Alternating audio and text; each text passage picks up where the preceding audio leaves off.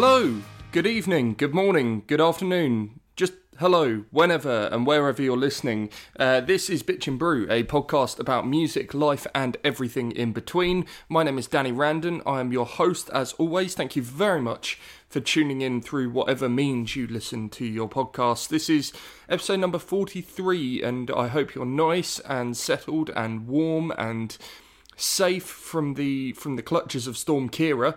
Um, we took an absolute battering down here on the south coast of the UK. Um, we've got some something really really cool for you today. Something that's kind of been you know a, a long time coming in a way. Um, I've been kind of inconsistent in my output on Bitch and Brew at the best of times, but today probably shows just how much I, I take the cake, to be honest. Um, before I move on to introducing my guest for this podcast, let me give you a bit of background info, regardless of whether you're a, a new listener or one of the, the old faithful, a member of the bitching crew, as it were. Um, if you are in the latter camp, then you may have noticed something of an irregular pattern to the podcast format over the last year or so.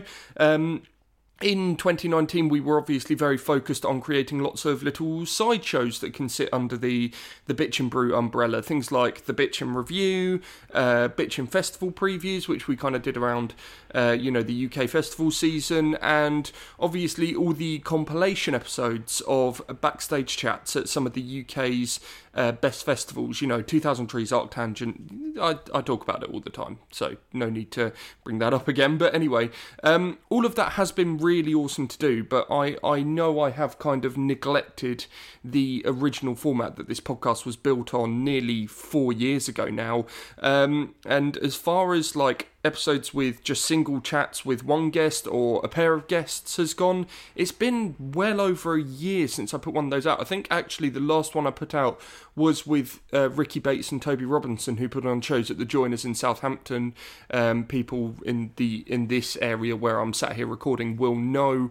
Um, and then before that, we had Rou Reynolds from Enter Shikari, which was you know a huge deal for this podcast. Now I feel kind of bad that we we didn't really I don't know, capitalize on that. It, it, sounds really wanky when I say it like that, but you know what I mean. Um, now, uh, you've probably not even been nearly as as aware of this as I as I certainly am thinking you might be, but you know, I'm probably overthinking this massively, but I wanted to explain anyway because you know, life is busy and th- and this is a hobby. It's all kind of done off my own back. I work a day job, and unfortunately, like the um, the opportunities don't always present themselves in, in the ways I would like them to, um, and I often have to, to pass on a lot of offers purely because it doesn't work for me on a on a logistical level, and that that is, you know, a shame. But life goes on, and you know, I guess this is also down to the fact that when I when I started the podcast, I wanted to do something a little bit different and kind of just not ask the same questions that everyone else was asking, and maybe not even ask any questions at all at times. Just kind of shoot the shit with my guests and hang out with them, and that's all well and good, you know, provided you're well acquainted with the guest in advance. You know, you can hang out and you can go off on tangents together, and you can trust each other in that regard. Um, but if it if it is, you know, your your first time meeting or, or interviewing a guest, as was the case uh, with this episode with this guest, um, that I will introduce in a second, I do promise. then then you know, if it is your first time meeting him, that is that is a difficult position to put yourself in. Just to hit record and go right, let's have a conversation. Um, I guess another thing to bear in mind on top of that is that I was doing other stuff as, you know, a writer for various publications when I started Bitch and Brew. So, you know, I was asking more straightforward questions in that capacity and using Bitch and Brew to kind of go a little bit off topic should should my guests be willing. Um, now, you know, jump forward to, to today, I'm, I'm not really doing much writing anymore. This is kind of my main creative outlet. And uh, a couple of months ago, when when you know a few a few interview opportunities did come up, I realised that I I kind of forgotten how to conduct just a really solid interview. I I tried so hard uh, to kind of be unique and cool and, and funny in the way that we go off on tangents here on Bitch and Brew that I'd I kind of disregarded the absolute basics of you know a music interview, which should be kind of at the core of what we do. Um, and the person that maybe I was a few months ago would have been really bummed out about that, and and probably wouldn't work up the courage to do another interview ever again. But I've experienced a lot of personal growth of late and, you know, a lot of positive personal growth. And I really wanted to get back into that creative headspace um, of interviewing here on Bitch and Brew. So I went away for a bit. I started reading interviews a lot and listening to a lot more interviews on other podcasts and finding inspiration in that way. And and I realised, you know, it's okay to ask the same questions as as other interviewers do. You know, the market is so saturated, especially on the podcast front, that it'd be damn near impossible to hit my guests with a list full of questions that they've never been asked before. That's putting a huge amount of pressure on yourself. So. Um, I'm I'm going on a little bit unnecessarily. What what matters is is how you respond, uh, you know, to to the guest's answers, and then you know if one of those funny or weird little tangents kind of spirals out of that, then great, you know. Um, but it's important to have a solid interview first and and that's something I really had to re-educate myself in achieving in the in the lead up to the interview that you are about to hear so I'm well, no, I'm not sorry. I'm guess no. Fuck you. I d- I don't think it's something to be apologetic for. I, I have neglected this format of the podcast for a long old while, um, but you know I'm just thankful that you're listening to me babbling right now. If you haven't turned off already, thank you genuinely. Right. On to what you've all tuned into here on episode 43 of Bitch and Brew today. And I, that was the sound of me slapping my leg, and it actually hurt more than I anticipated. So, um, yeah.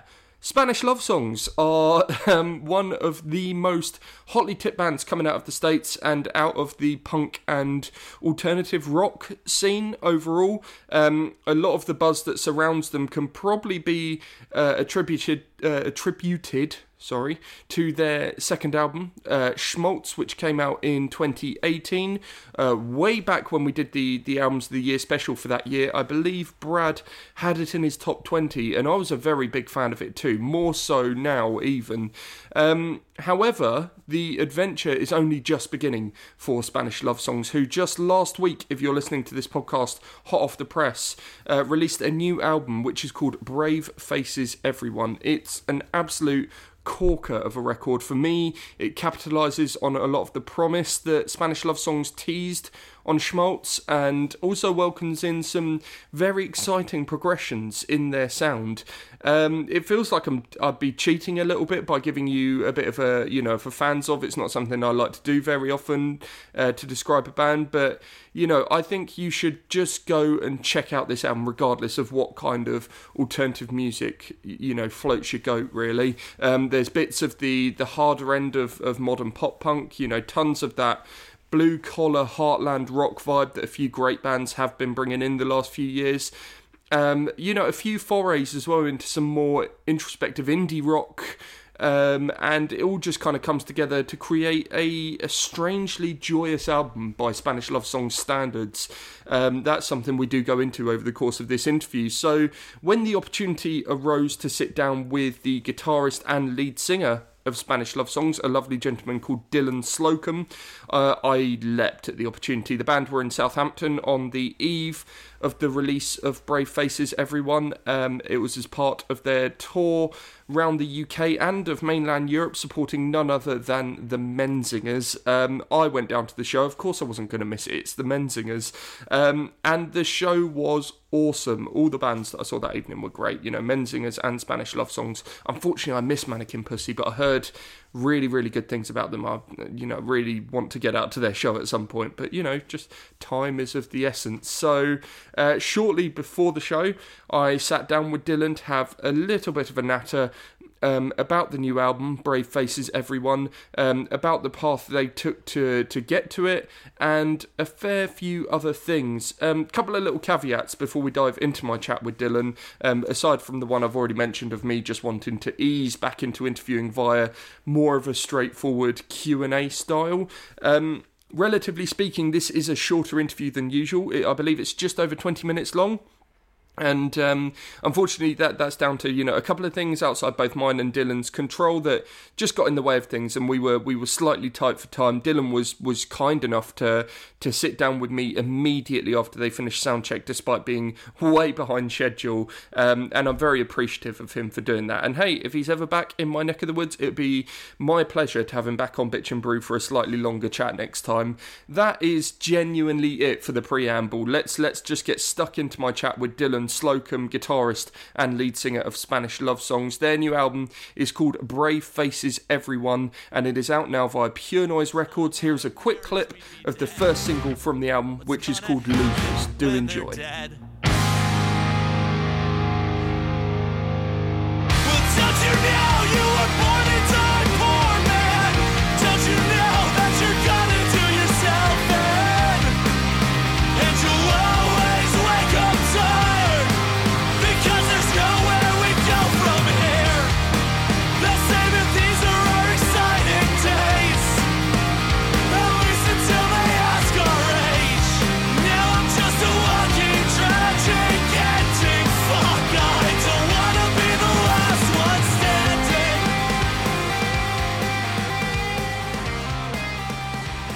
So uh, I'm absolutely delighted to be uh, joined by uh, lead singer and uh, guitarist of Spanish love songs, Dylan Slocum. Yep. It is Slocum, right? Yeah, yeah, yeah. that is that's how It's you a classic British name. it is apparently. I don't know. Oh, really? Yeah, it's from uh, the Isle of Wight area, and Okay. somewhere in the south, somewhere else in the south. Yeah, well, that's literally just across the water. Yeah, yeah. You can get a ferry there from here. Uh, I mean, welcome to, to Southampton. Yeah, first time here. Yeah, yeah. I, I was going to say it's what your third, fourth time in the UK now. It's our Wh- third. Wait, fourth, fourth, fourth. I forget about the hot water shoes. I think it's our fourth time in the UK. First time in Southampton. Mm, We've played Brighton twice, so which is a lovely place to play. Yeah, it's great. Except par- parking there sucks. So uh, this has been a lot nicer because there's parking for us. If you if you hadn't have gotten here last night, then I doubt you probably would have seen much of the city beyond the the big IKEA The across the, IKEA road. is great. We're staying right next to it. Um, to be fair, we got here yesterday and like I still didn't see much of the city. I saw the walk between the Ibis budget and the standing order Wetherspoons. So pretty good. Yeah, yeah. Looked interesting. I- Is it getting to the point now, you know, uh, fourth time over here, where you're starting to kind of get your bearings around the UK? You know the places to go, the people to see. Uh, yeah, I mean, we have a lot of friends here, so they're usually pretty eager to hang out and take us around. Um, yeah, it's um, yeah, it's great. It's it's comfortable now, which is it's nice. Our first store here was a lot more DIY, so a little bit less comfy. Oh, really? Well, no, just like crashing with homies and stuff, which is great, but it's exhausting. But now you've been promoted to Ibis budget to budget hotels. hey, man, I'll take it where I can get it. Um, so we're obviously here on the first night of the UK leg Yeah, of uh, your tour with the Menzingers and Mannequin Pussy as well. yeah. Um, mainland Europe leg is is over, is done. In the books. You did you did Antwerp a couple of nights ago. Yeah. How how were the Belgian beer hangovers? Those were not bad. I mean, we didn't have very many because we had to get up so early to catch the ferry over Mm. here. Um, but yeah, I mean, it was good. It was. I think the Amsterdam hangovers were the real ones. Oh really? Yeah, we were in Amsterdam for like two days, so everybody drank a little bit. I've somehow never been. Oh, you, yeah, it's good. It's it's Well, I've it's a must do. It's a cheap flight too, isn't it? Like a Yeah. 40, 40 pound flight. I've never been to Antwerp. I've never been to Belgium. I feel so uncultured. Um, but Our tour manager is Belgian, and he's staring at you right now, ready to ready to lay the law down. what's your what's your favourite Belgian beer, Greg? Tripel Karmeliet. Tripel Karmeliet, yeah. We have the same favorite beer. It's not bad. It's a, it's a good beer. good. I, It's I good used to work in a Belgian bar, like Oh, okay. about half an hour east Oh, from here in nice, nice, Portsmouth. Um, so uh, got to know a lot about the lot of Belgian beers. beers. Hell yeah, yeah. yeah. Hell yeah. I'm much more of a wheat beer kind of Okay. person, like a Vit beer. or, Okay. Um, as opposed to a blonde beer. Okay. But, you that's know, fair. I'll take what I can get. Yeah.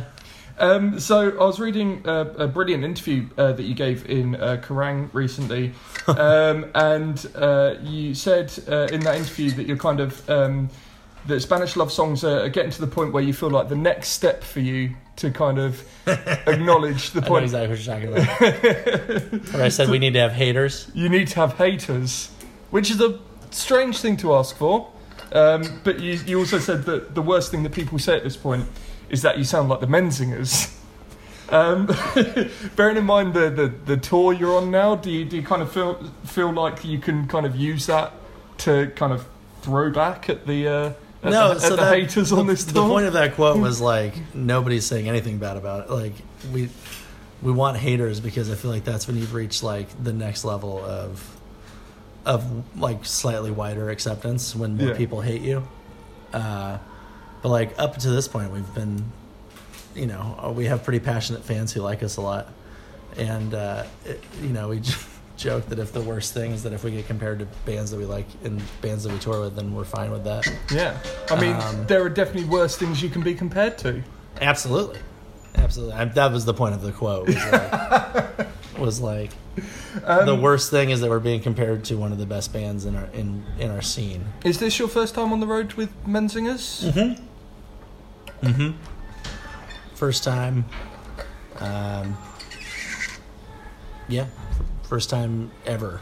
Not just UK, but just overall. it kind of strikes me that they're the sort of band who really, really look after their support bands Oh, on absolutely. the road. Absolutely. Yeah, it's been a great tour. It's it's kind of perfect. It's, it's a lot of fun. Um, so uh, obviously we're sat here on the uh, on the eve of uh, the release of your new album, Mhm. Brave Faces. Everyone, it's Mhm. not something I usually get to do. Whenever bands come down here, they're usually a few months in after their albums come out, or they're months away from the album coming out. So it's quite nice for me to actually ask on the eve of the album release what the kind of atmosphere is like in the in the Spanish love songs camp. Uh, it's good. I mean, we're excited. We put in a lot of work on this, and uh, we're just ready for it to be out and and available to people. Um, It will be out by the time that people yeah, hear yeah. this, so we're- obviously. we're, like hours away from it being out. Um, so yeah, I mean, we're just overall excited and ready to just tour forever, um, which is good. Yeah, It's old habits die hard, I suppose. Yeah, yeah, it's a good it's a good place to be. Like we're really lucky. We're lucky that people are excited, um, and we're we're lucky that people want uh, want to hear an album from us, and we're getting a lot of new fans and a lot of good growth from it, um, just from the pre-orders. So, um, yeah, it's I think exciting is is the general word. Yeah. I feel like it can be one of two things whenever I ask someone this. It's kind of like, well, we've made the album, we've done everything we can at this point. Yeah, You know, yeah. I mean, that's pretty the, much the rest it. of it is out of our hands. and then our hands. and then the other side of that is like panic stations. No, we've we've made peace with that. Like we understand how how it works. There's nothing you can do. There's no point in worrying. Mm. Uh, so now it's just about you know playing as many shows as we can and talking to as many people as we can, and uh, yeah, just kind of getting the word out there.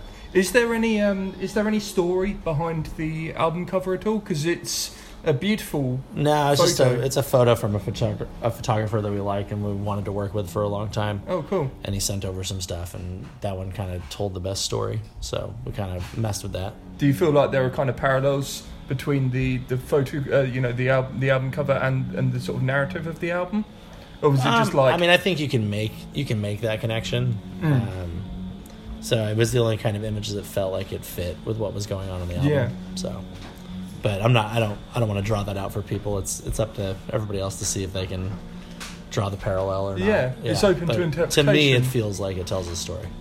So um, uh, obviously, this is following on from uh, Schmaltz, which was an album that introduced Spanish love songs to kind of a global audience. Um, you know, but at the at the time, I know it was very much a sort of correct me if I'm wrong. It was very much a sort of make or break album for you. I think in I that mean- in that same interview, I think you referred to it as a bit of a, a last shot album. Yeah, and last shot makes it sound like we were like planning for something and Mm. trying. I mean, it was just really us fucking around and Yeah. playing out and seeing what happened. Was there a certain point at which you realised, you know, this isn't ending anytime soon, or that there's some sort of future in Spanish love songs? Uh, no, I mean, uh, it still feels like any week could be the could be the end. so it's you know it's it's good. It's an exciting time, but it's a it's a terrifying time. At the Again, you got to take what you can get, right? Yeah, I mean, like we're we're doing our best, trying to keep our jobs and be able to tour and not die. So it's good. It's a lot of fun. You you recorded the, the album at um, uh, West Valley Mhm. uh, recording studios Mhm. um, in uh, LA, um, which is obviously the you know probably most famous for belonging to the legendary producer Howard Benson, Mm-hmm. who was not present for the making of the No, album. no. Um, but uh, what, you know, looking at the the albums that are, that have been made there over the years, Mhm. from the likes of you know My Chemical Romance and uh, POD. Mm-hmm. Mm-hmm. I mean, the Scorpion King soundtrack. Can you believe I've that? seen. I saw the the platinum records for all of those, or whatever they are. Was was there a shadow of sorts that loomed large over the recording with the sort of esteem that that studio has? Oh no, not really. So I mean, Trevor worked there for a long time, Mm. so we were able to like call in some favors. Um, I mean, Howard wasn't even. I don't even think Howard was in town. Um, but I mean, we had Howard's assistant, like some of his uh, assistants there and stuff like that, and like just legendary engineers and stuff. Um, and it was more helpful than anything else. There wasn't really a, a shadow. It was more just like, you know, it was a fun place to get to go to work every day and just Mm. kind of use their wealth of equipment and you know, just little things like that, and kind of do something exciting. yeah. You know, uh, I don't. Yeah, it wasn't really a shadow. It was. I mean, it was funny to like walk out and be eating be eating lunch and then see Kelly Clarkson on the wall. You know, stuff like that. Oh, right, So, yeah. I mean, that that was more exciting than anything else. But I thought you meant like literally Kelly Clarkson. no, no, her second. her her platinum records Yeah, and yeah. stuff like that. But no, not Uh, really any, not really anything stressful like that or any like.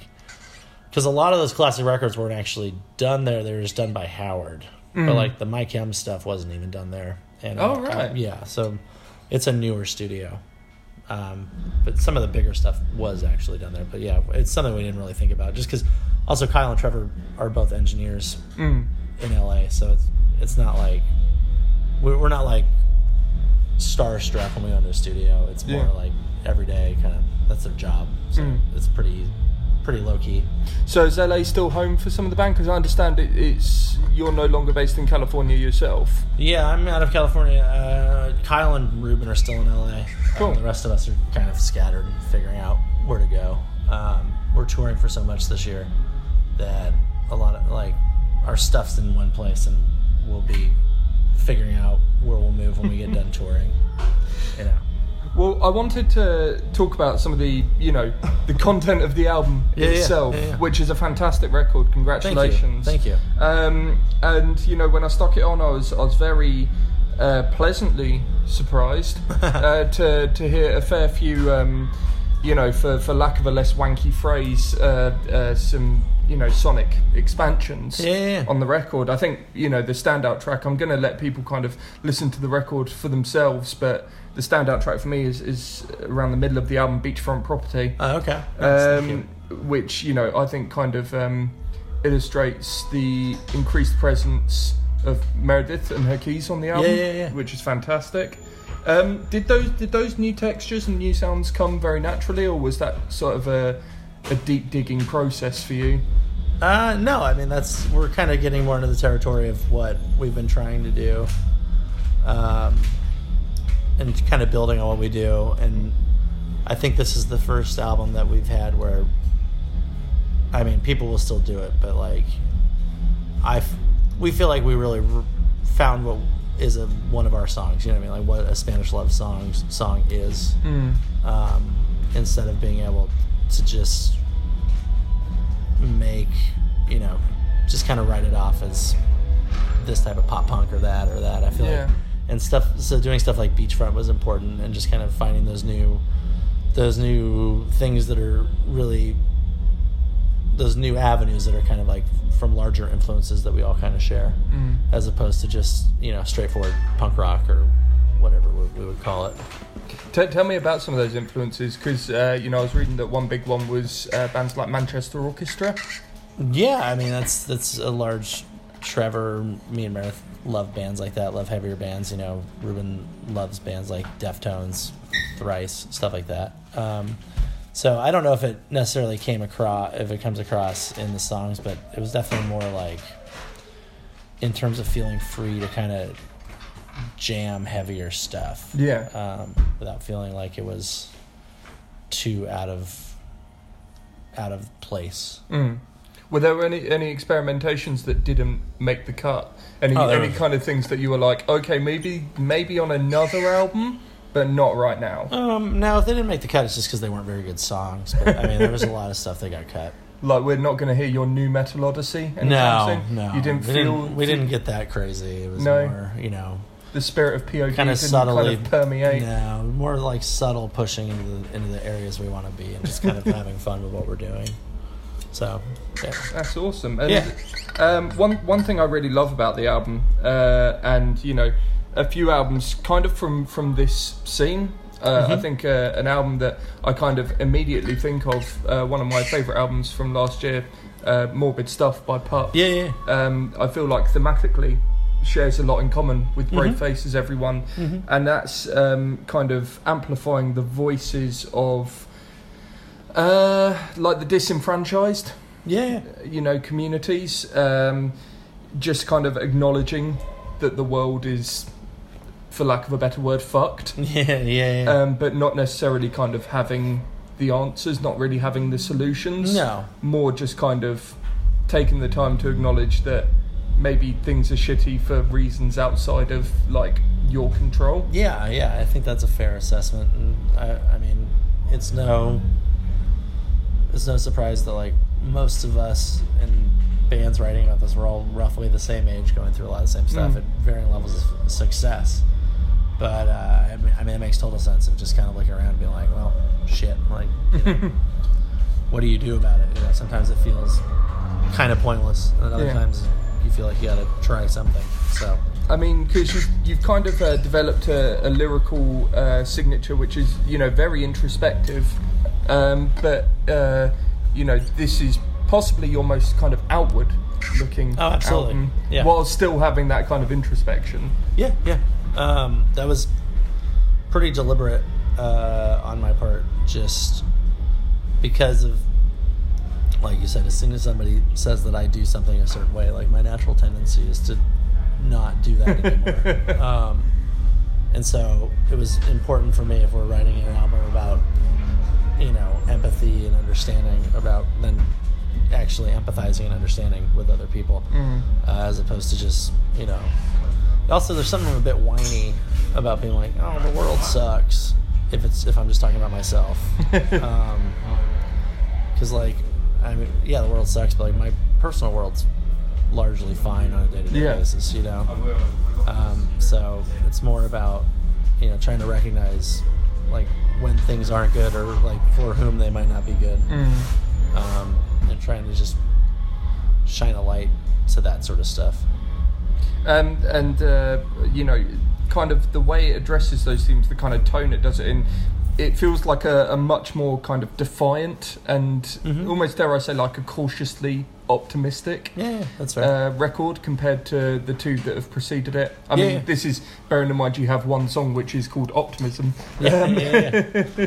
um, do, does do you feel like this kind of, without looking too far ahead into what's to come, do you kind of see this as a bit of a turning point, tonally and thematically? I mean, I don't know. It's like eight months ago when somebody interviewed me about how I felt the new songs were going to be. I was like, yeah, I'm going to write this like young and optimistic, born to run esque album. Like that's how I'm feeling. We're gonna like we're gonna reach for something, and um, but then you like look and see how the world is, and I don't know if I have anything beyond that. Like I I know what I do and I'm doing it.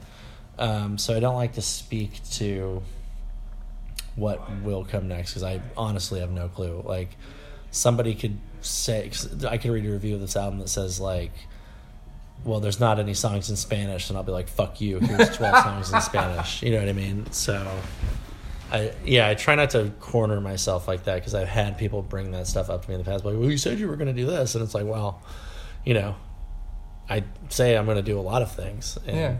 I also lie about a lot of things. So like, you know, whatever Well- comes out will come out. Well, maybe instead of the nu metal odyssey, you could go for some kind of you know mariachi exploration for the next band. uh, yeah, I don't think that would go over well. It worked Uh, for worked for the Bronx. Yeah, you know. Yeah, I don't. I don't think. I don't think that's in my wheelhouse. Um, well, we must talk about uh, your kind of contributions to the band outside of uh, vocals and guitar and songwriting. Mhm. Uh, your kind of visual contributions hmm uh, to the band, because I was reading that uh, you went to film school. Yeah, yeah. Uh, where, whereabouts did you go to? I went to school? USC. Okay. Where, sorry. Uh, Oh, my- it's in Los Angeles. Oh, right, okay, Yeah. fantastic. Um, th- what was the kind of, uh, you know, I'm, I've been a lifelong lover of film as well, and it feels like in the last couple of years I've started to examine films and appreciate films at kind of a deeper level. Yeah, yeah. What What was the film that kind of started that for you? Oh God, I don't even. I honestly can't even say anymore. Uh, it's just something I always kind of grew up loving. Um, I mean, yeah, that's a tough. I that's always a tough question. Like, Mm. It's like, what's your favorite movie? Type questions. Like, ah, I don't remember. I just remember always being obsessed with that type of stuff. Yeah. So, uh, same thing with music. You know what I mean? There's not like I can't point to one album that I heard and was like everything has changed. Yeah. Um, Oh, I find I that very wish. That sounds cool. well. Yeah. yeah, but I'm not. I'm not that type of person where I'm like, this new thing defines my entire worldview. Um, but that sounds fun. When when you went to uh, film school, did you study for a specific role? Because you've kind of, you know, worked as uh, directorial assistant on some films, and obviously you've you've co-directed uh, the majority of uh, music videos for Spanish love songs. Yeah, up and up until this album. Mm. Um, uh, yeah, no, I, I mean, I it was a pretty generalized course. I guess technically it was for producing, but uh, I was in LA as a writer for a long time, um, and then directing just slowly started to happen. And then obviously I did it for the band, and then uh, with this album cycle, we were just on the road, so I like just didn't have time. So Right. uh, we had our buddy Ian Shelton and um, his bud Will Acuna step Mm. up and do the two videos that are coming out, um, including one that's coming out in like two hours. Oh, really? Can't forget to post about that. Actually, one hour. Jesus. Um, yeah, The time zone's fucking with you. yeah, it's rough. it's rough. Did uh, did filmmaking kind of offer a level of kind of uh, creative fulfillment that music doesn't quite? No, quite reach? quite the opposite. Um, music, yeah, music provides that. Filmmaking is a hassle. Mm. Uh, it's a big pain in the ass. Yeah. Uh, but no, I mean they're both they're just different form, different ways to express, Mm. different ways to get at some some things that I'm just trying to get at. Uh, but music is the one that lets me see the world, so it's a little bit more.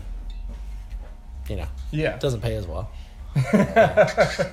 you're you're uh, you have an IMDb profile, I as, as you might know, I do. um, and I think it does you a bit of a disservice because it only gives you the credit for the losers video, which is a fantastic video, by the way. oh yeah, Um, really, sort of, if people haven't seen it, it's very sort of darkly funny and Mhm. very uh, telling about the touring experience. yeah, yeah. Um, I think. D- Do you think it's that music videos are kind of being reclaimed in the last few years as a real legitimate form of storytelling? Because it felt like a few years ago the music video was just kind of, oh, let's, you know, perform for three minutes in a warehouse with some quick cuts, or you know, Yeah, let's just take some live footage. Whereas Yeah. now it feels like in the last few years, you know, with uh, the stories that you've created with uh, Spanish love songs videos, and you know, filmmakers like Kyle Thrash hmm doing the uh, doing the after the party video, and every time I die, I always think of that map change video, which is just unreal. It feels like it's becoming a a real legitimate form of storytelling again, and being reclaimed in that way. Yeah, I mean, I think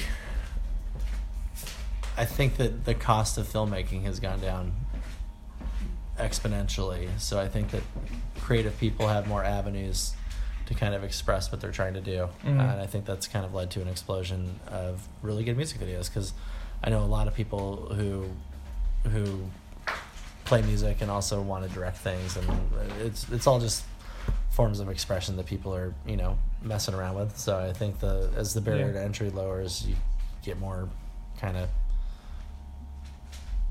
more chances to do it. Mm. Yeah. Fantastic. Yeah. Uh, well, look before uh, before we go, um, obviously the the album's out tomorrow. I mean, it's out now. It's out By yeah, the time that people hear this, Yeah. It's just we're counting down the hours here as we Yeah. go, chomping at yeah, the bit. out Um, wh- when are we going to see you in the UK next? Uh, I can't say until this run of the tour is over. That's the lamest way to end it, but I cannot say. So people may already know by the time they hear this. When is this coming out? I don't know, like next week probably. They won't know, They won't know. but I also can't say. So, I feel like I feel like it's about time that Spanish love songs start hitting up the UK festival circuit. hopefully, that would be really cool. I'd be really excited for that. So, Well, Dylan, thank you very much Yeah, for your time course. today, man. Thank you. thank you. Said it's the end of days, and we're just hoping for the beachfront property. No with indecision, daring some asshole to take a swing. Got it hundred dollars to my name, not sure what it means. Trying to take these bastards. All right, big thanks to Dylan Slocum, he of the band Spanish Love Songs. Their new album is called Brave Faces Everyone, and it is out now via Pure Noise Records. The song you just heard uh, a taster of is on it. It's called Beachfront Property, and the song you heard at the top is also on the record, and that one's called Losers. I'll leave a link in the description of this episode to uh, Spanish Love Songs official online store. Uh, you can go and grab yourself a copy of that album because it well and truly deserves your time, your attention, and inevitably your love as well. Um, that's all I'm going to say about the record for now because I'm currently, you know, figuring out a few logistical things with rebooting the Bitch and Brew for 2020 and if all goes to plan, we'll probably end up doing a full review of the record on the on the first show back. Um, who's we? You ask. Uh, you'll just have to wait to find out. Um, but it but it's not it's not Brad. It's definitely not Brad. Um, you know who who left um, who left the Bitch and Brew at the end of last year to pursue um, other sort of creative and professional endeavours. I do wish him all the best for that because he is just he is a saint. Um, right. So already we have come to the end of Bitch and Brew number 43. Thank you to Dylan and the rest of the Spanish Love Songs gang, Greg, their tour manager, who was very, very accommodating, um, as well as Haley and Holly at Good as Gold for allowing me the time to chat with Dylan in the first place. Um, it feels really good to be back doing this. It feels so good that I'm already sat on another interview. Um, and when I say this, um, you know, I, I mean no disrespect to Dylan in any way, but allow me to just say that you've heard nothing yet. Uh, the next episode of the podcast will be coming in probably about two weeks from the day that I'm putting this out. If you like what you've heard today, then go and subscribe to Bitch and Brew on the podcast platform of your choosing. Uh, if you listen on Apple Podcasts, then then feel free to leave a review um, because you know blah blah blah that that does a lot for independent podcasts. I've said this sound like a broken record. Um, if you're not listening on Apple Podcasts, then then just share this with all your friends who have good taste, um, as well as the ones who have terrible taste, and you might be able to educate them a bit in the ways of Spanish love songs. Um, as I always say, hit us up on the old social media. Uh, Bitch and Brew is on Facebook, Twitter, Instagram. Vine, Bebo, MSN, and Club Penguin, of course. Um, maybe not the last four of those. Maybe just Facebook, Twitter, and Instagram. Come and say hi over on one of those platforms, and I hope that we can do this again sometime. Until then, I wish you all the best, and I thank you for tuning in. I'm Danny Randon, and this has been Bitch and Brew. Big love, fare thee well, and as ever, don't forget to be loud, be kind, and be bitchin'.